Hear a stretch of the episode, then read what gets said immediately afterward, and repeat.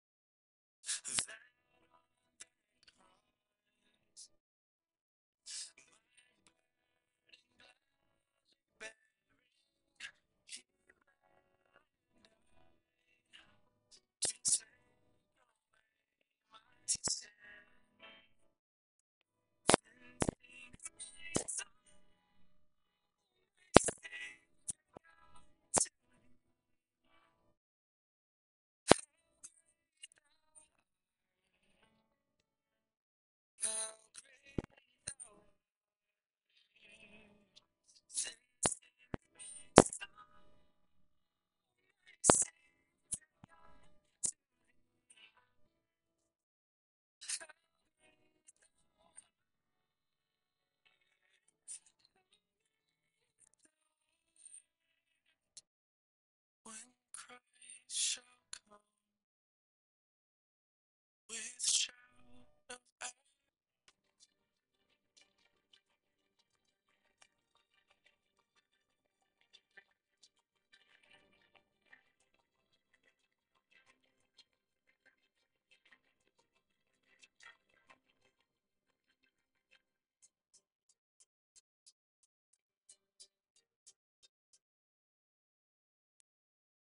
My wife Dory has told me on more than one occasion that, that I have lived two or three lives before we ever got married.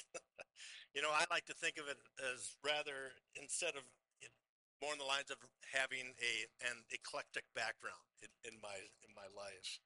You know, I, I did a lot of things before becoming a pastor. Um, one person might say, you know, I bounced from job to job with no direction. I like to think of it as, you know, a season of building my resume, you know, and getting a lot of different experience. Well, one of those jobs that I had was a ranch hand outside of Big Timber, Montana. I was just, I did grunt work at on a cattle and sheep ranch, and I loved it. I mean, they paid me like literally like a hundred bucks a week, gave me room and board, and you know, what more could a single guy want? So the cattle part, from my perspective, was fairly easy. I didn't have a whole lot to do with them. You know, just um, they were, you know, feed them, water them, make make sure they're safe, make sure they're not getting out of the fence. The sheep, on the other hand, they were dumb and annoying and took a whole lot of work. Because each night we'd have to bring them in, and if you just turned your back on the sheep, they would go get themselves stuck in a barbed wire fence. Yet it's through this image of sheep, specifically a lamb, that the Bible uses to describe Jesus to us. We've been going through this Christmas series of sermons entitled He Shall Be Called. We've been looking at the names of Jesus over this month of December, and thus far we've looked at Messiah, Lord of Lords, Great High Priest. These are more than just random names that God gives His Son. Each of these deal with how He impacts our lives in different ways. Well, today we want to wrap up this this series of names by coming to the last one when it says, He shall be called the Lamb of God. And for our text this morning, I'd like to look at John chapter 1 and, and specifically John the Baptist. And this is not a, a typical Easter passage of scripture that we often look to. Um, you know, we, don't always think about John the Baptist when, it, when, it, when we talk about Easter. You know, we, a lot of times we focus on Jesus in the manger, the wise men, the angels, shouting glory to God in the highest. But today, a little different approach as we wrap up this Advent season because we want to look at John's identity, but more so John's message that he brings to us today. And John's message really tells us the why of Christmas in one sentence. So we'll begin in John chapter 1, verse 19, as we explore this idea of his identity first. Beginning in verse 19, it says this Now, this was John's testimony when, when the Jewish leaders in Jerusalem sent priests and Levites to ask him who he was. He did not fail to confess, but confessed freely I am not the Messiah. Well, they asked him, Then who are you? Are you Elijah? He said, I am not. Are you the prophet? He answered, No. Finally, they said, Who are you? Give us an answer to take back to those who sent us.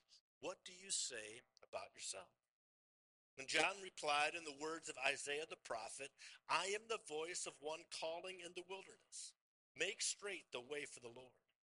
Now the Pharisees who had been sent questioned him, saying, Why then do you baptize if you are not the Messiah, nor Elijah, nor the prophet?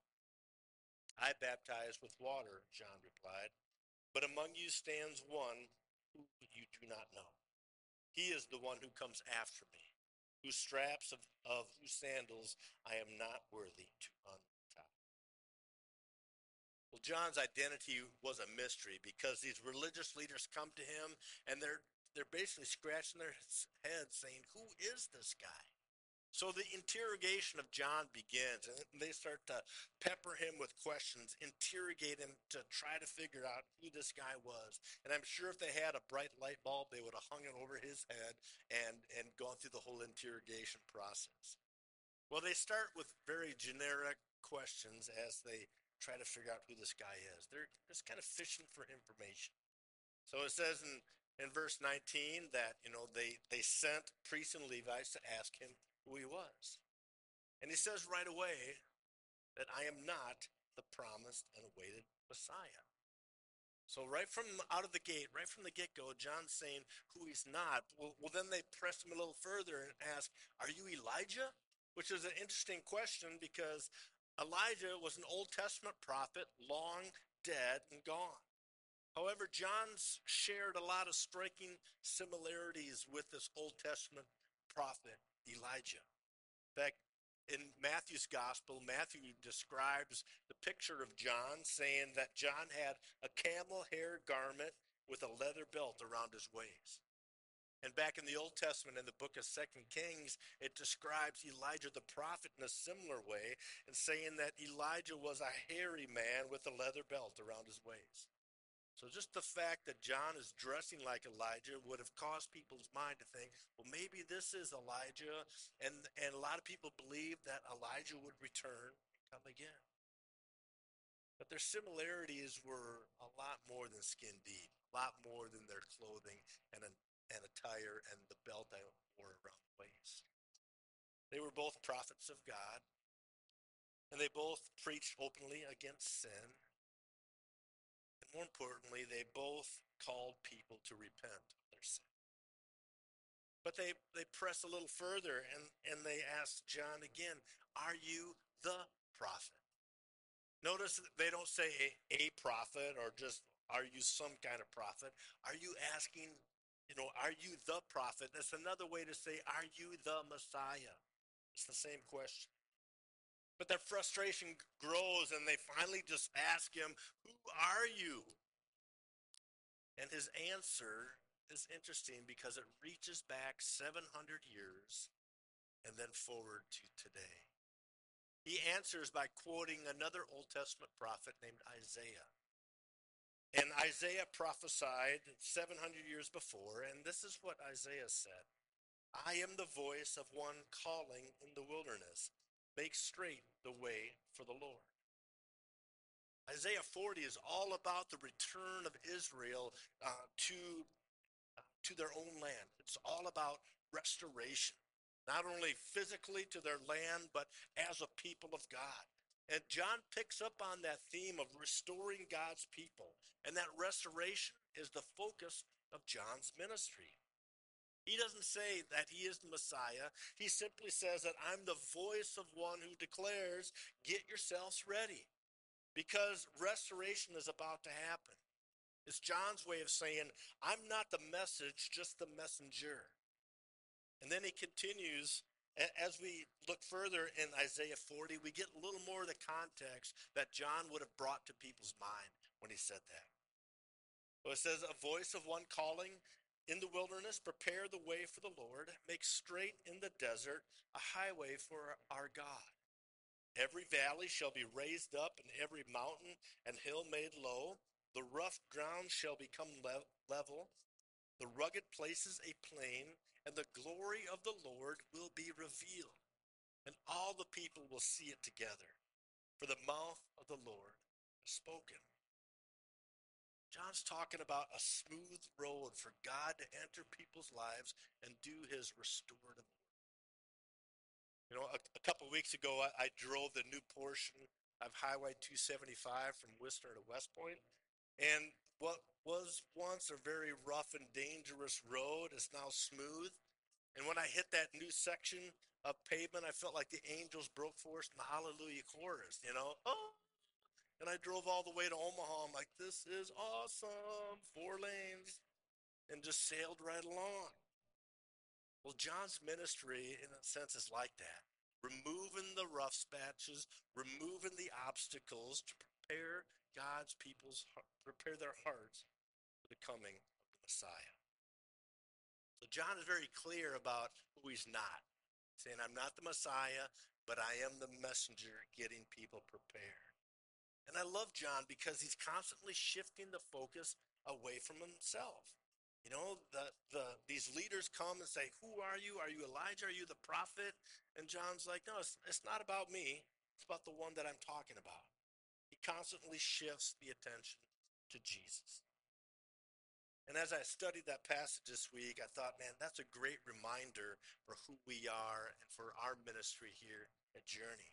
Because it's not about us, it's not about me or Adam or anybody else up here preaching. It's not even about the ministries of Journey. It's about Jesus. It's about the fact that we want to point people to Him. You know, you've heard us say that, that our vision here at Journey is to help people find, follow, and be like Jesus. Notice where the emphasis lies on Jesus as God's Son. And our mission, how we do that, is by making disciples of Jesus who go on to make more disciples of Jesus. You know, so we talk about intentional and relational disciple making. And we define a disciple here at Journey as someone who is following Jesus, being changed by Jesus, and living on mission for Jesus. So everything that we do here is focused on Him, not ourselves, not building our own kingdom, but as a result, our church is growing in spite of me. You know, we're seeing some incredible growth here at Journey because I think our heart and our focus is in the right place. We're called to live our own individual lives and we're called to, to be, as a church, to point other people to Jesus. And I love that about John. He was clear that he's just the messenger, he's just a witness. He kept saying that, you know, I am nothing. I can't even untie the shoelaces of the one coming after me, but let me tell you about the one that's coming. He's the one that you've been longing for. And this is where John's message gets really good because his message is simply here is the Lamb, the Messiah. So when Jesus comes, John immediately recognizes for who Jesus for who he is, and he's quick to point him out. Because in verse 29 of John chapter 1, it says this The next day, John saw Jesus coming toward him and said, Look, in other words, look, pay attention. The Lamb of God takes away the sin of the world. And then towards the end of chapter 1, verse 34, John says, I have seen and testify that this is God's chosen one. What, why would John say that? Why would he say, call him the Lamb, the Lamb of God? I mean, wouldn't lion fit better? Something, you know, more powerful and impressive and, you know, something like the, the Lion King movie where that baboon is holding Simba above the plate and, oh, and Elton John is singing, you know, that makes it, that makes for a better movie. But John says he's a lamb. This lamb has come. And Pilate later exclaims that as he's ready to execute Jesus, he says, Here is your king. But it did not have any connotation or any idea of what, what the people wanted the king to be. So John proclaims this kind of head scratching statement here's the Lamb of God. And that Lamb of God is going to take away the sin. Well, there in one sentence is the whole why Christmas.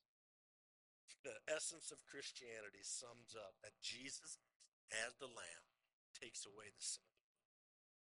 So, what does it mean that Jesus is the Lamb? Well, one, the Lamb provides a sacrifice. Now, he, he, this is where knowing the context of John is, is so important.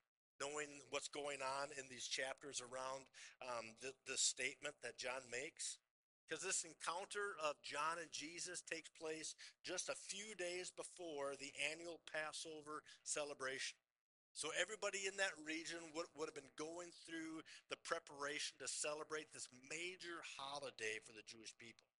And the focus of the Passover celebration was, you know, you guessed it, the sacrifice of a lamb.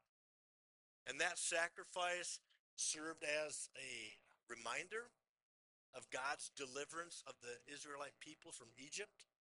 And if you remember the story in Exodus chapter 12, God gave the command to the Israelites to slaughter a lamb and use the blood of that lamb to paint their doorposts.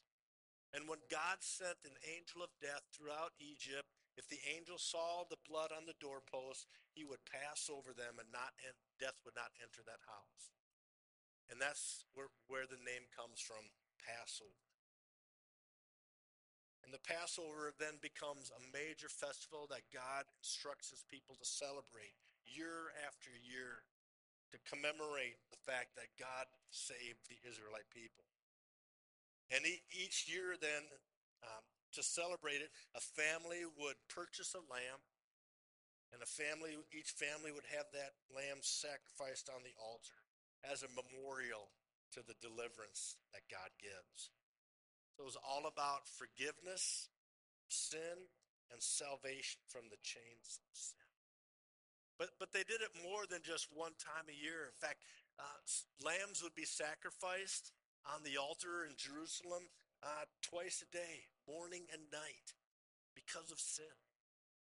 Because blood was required and must be shed for sin to be forgiven. And these lambs would continually point to the one who was to come, sent from God, to shed his blood one time and for all, one and done sacrifice. Each of those sacrifices that they would do kind of foreshadowed something better yet to come. And Jesus was the lamb sent by God to offer his life as a sacrifice.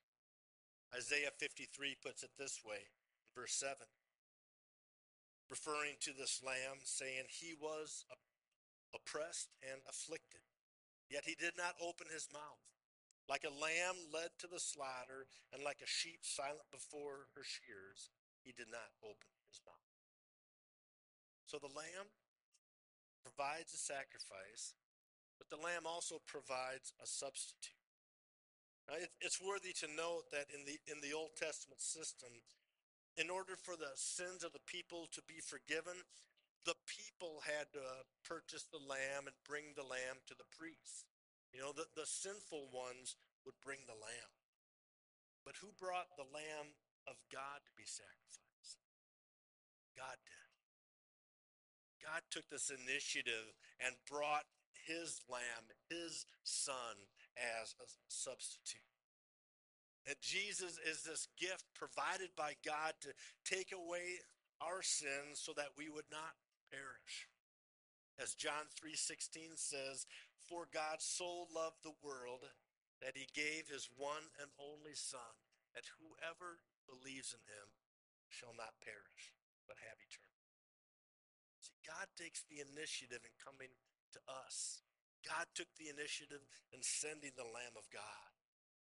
And the price, the price for our sin, I mean, it should, should have been us on that cross. It should have been us paying the price for our sin. And that, that's how the Old Testament sacrifices were all set up.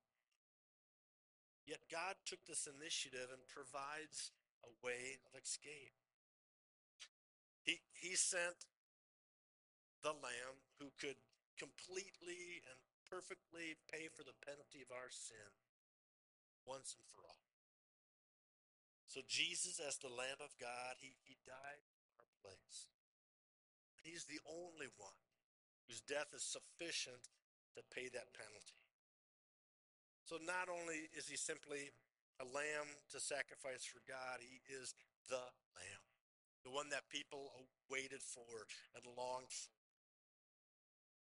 And the lamb eventually became the lion on the throne. It's one and the same as we know from Scripture. But before Jesus, as king, could ascend that throne, he first had to lie down on the altar. There's a, a painting that I'd like to show you here on the screen. This is called Agnus Dei, which is Latin for Lamb of God. And as I was reading the scripture and studying this passage this week, I came across this painting that was done in 1640 by a Spanish author or artist rather. And I think it beautifully depicts what's going on. Because it's the lamb was bound and is laying on the cross.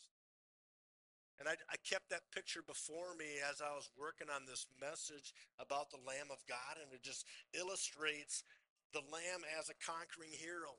But does that look like a conquering hero? No, it looks like the sacrifice of a lamb. See, all the re- religious leaders, they would they would, you know, go to bat for the Lion of Judah. They wanted to hear about the lion, the conquering king, the military leader. And the lamb did eventually become that, but first he had to lay his life on the cross. And the people just couldn't wrap their head around that kind of image for their Messiah.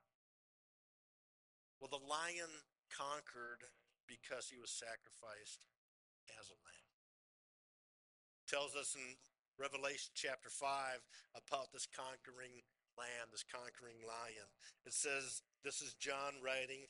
Then I looked and heard the voice of many angels, numbering thousands upon thousands, and 10,000 times 10,000. They encircled the throne and the living creatures and the elders. In a loud voice, they were saying, Worthy is the Lamb who was slain to receive power and wealth and wisdom and strength and honor and glory and praise. See, the Lamb of God, He provides a sacrifice. The Lamb of God provides a substitute. And ultimately, the Lamb of God provides satisfaction. Satisfies the demand of justice that God placed upon sin. I mean, God is gracious and kind and merciful, but God is also holy and just. And his, his holiness demand that a price of, of sin be paid. But when Jesus, as the Lamb of God, offered himself on the cross, that price was paid and God's wrath was appeased. And what I love about Christmas is that it ultimately points us to the cross. That's why John's message of Christmas is one that says, Look, the Lamb of God who takes away the sin of the world. And that baby in the manger that, that we sing about, you know, the angels declaring the glory to God in the highest, that Christmas is all about Easter. It's all about the cross. So instead of wrath, this baby in a manger, it brings us grace. God's grace in our lives. Invite the praise team back up this morning. You know, John's message, really the message of Christmas, it's a message of hope. hope for us all because we have no other hope than to come to Christ. We need no other hope than Christ. And through the sacrifice of Jesus, our sins are forgiven. You know, there, there's a famous conductor named Arturo Toscanini. And Toscanini was known for his huge ego, but as also his, his excellence as a musical conductor. And one evening, the great Toscanini uh, conducted Beethoven's Ninth Symphony. And Beethoven's Ninth Symphony is considered Beethoven's masterpiece, the culmination of his achievement, and it concludes with his famous song, Ode to Joy, as the final tune of the symphony. And that night, the performance was brilliant. And at the close of the symphony, the crowd went crazy. They applauded Toscanini. They clapped, they whistled, they stamped their feet. And Toscanini stood there and, and bowed and bowed and acknowledged his orchestra. But when the, fi- when the ovation finally subsided, Toscanini uh, turned and whispered to his, mu- his musicians, talked to his orchestra, and he says, Musicians, I am nothing, which was a huge admission because he was blessed with an, an enormous ego. But then he said, Musicians, listen, you are nothing. Then he finally said, But but Beethoven, Beethoven is everything. Everything. You know, we can we can echo that sentiment as we proclaim along with John the Baptist that Jesus, the Lamb of God who takes away the sin of the world, is everything. He is our everything. So focus your eyes on him. Put your life into in his and follow after him. Let's pray. Father, I thank you for the message of Christmas. I thank you for John the Baptist reminding us that Jesus is the Lamb of God who takes away our sin. Because of that, Lord, we have hope, we have freedom, and we can sing of the joy this Christmas season. Lord, we pray, praise you